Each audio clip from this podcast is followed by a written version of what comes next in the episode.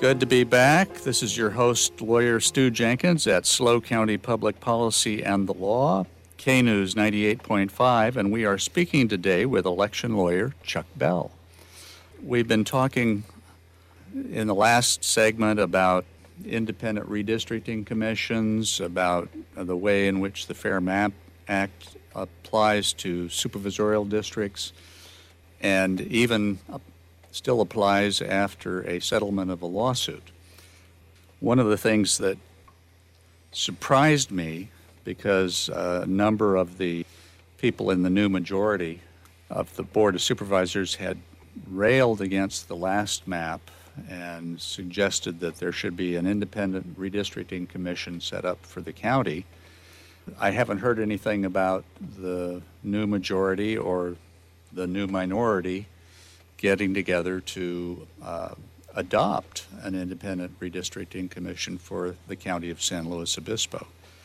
And, and here's my question it's almost two years till the next supervisorial district election. Would it be possible for the Board of Supervisors of San Luis Obispo County now that they've gotten into this fracas about redistricting to set up an independent citizens redistricting commission for the county and have it draw the di- district lines before the next election? Well, it's a it's a very interesting question, and I think the uh, timing is always a problem when you're talking about redistricting and elections. The board, there's the question. First question is, you know, could the board do this Mm-hmm. by ordinance without going to the ballot? Uh, and I think the answer to that is they probably could. Would that ordinance, or could that ordinance be subject to a referendum if there were objection to it? Yes, I think it could.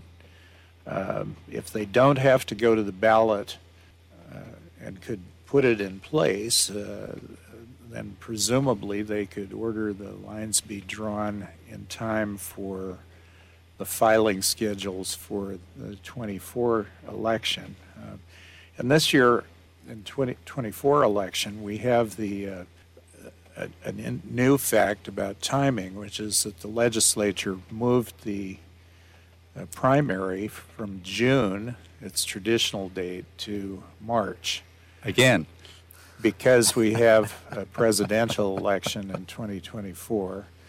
Uh, so uh, the filing deadlines for people who want to run for that office uh, begin to fall uh, uh, before the end of this year, into December, the end of December Yeah. in, in 2023, this year. right? And knowing the lines that the district would, just of the, what the districts are, so that candidates could decide whether they wanted to run or not, would have to be known even before that. So I think the problem for that approach for this cycle is if it could be done, uh, how could that be organized quickly enough to make that happen? And uh, so I would think it's unlikely that that it could be done for uh, the 2024 elections. Could it be done later in the decade? Uh, there's some question about whether a once a decade rule applies. Clearly, it applies to redistricting done by boards of supervisors.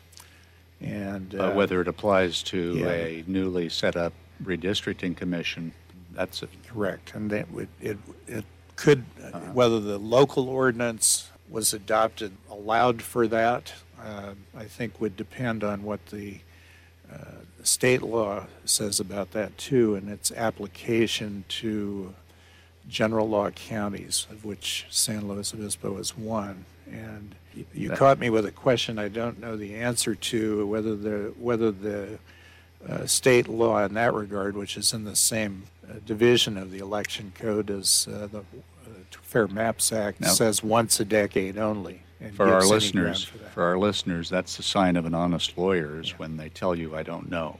And I know this from experience. I will say this, uh, at the state level, back in the 1980s, uh, there was an attempt to pass an initiative, the Sebastiani initiative, to redistrict uh, in the middle of the decade.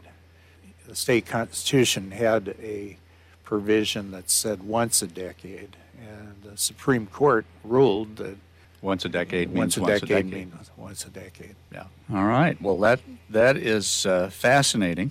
Uh, now, if the public wants to have their input on the redistricting that the Board of Supervisors is most likely to push through, uh, what do you advise them to do? Well, I think they need to look at the maps in question, determine whether they have any objections to them. I think there are some uh, problems with the old maps that were basically drawn in 2011 and which the three maps that the, are mentioned in the settlement agreement and are on the agenda for the April 18th meeting uh, basically are you know tweaks of the 2011 maps. Those were writ, uh, those maps were drawn before the Fair Maps Act was adopted with the criteria that it has. And I think there's an, a, another interesting question that was posed by the lawsuit this go round that was settled uh, uh, just just recently, and that is if you go from maps that were adopted without considering political data, which the state redistricting commission and all of the redistricting commissions of which I'm aware Are forbidden to forbidden consider. to consider that. Yeah. Now the judge in the, the case said she believed there was a probability that the petitioners would prevail on the merits of their claim that the f- real defect of the 2021 maps here was failure to comply with or consider political data. Do you have to go back and consider political data? And do you, is there a catch 22 there for you if you consider it and you claim that there's no going back to old maps isn't kind of going back to a politically advantageous set of circumstances affecting the new maps. That, that's uh, great advice, and uh, thank you. This, this is Stu Jenkins. We've been talking with election lawyer Chuck Bell, who's been telling us all about his history in this county and redistricting. Thanks for listening. For more information on SLO County public policy and the law, visit our website, knews985.com.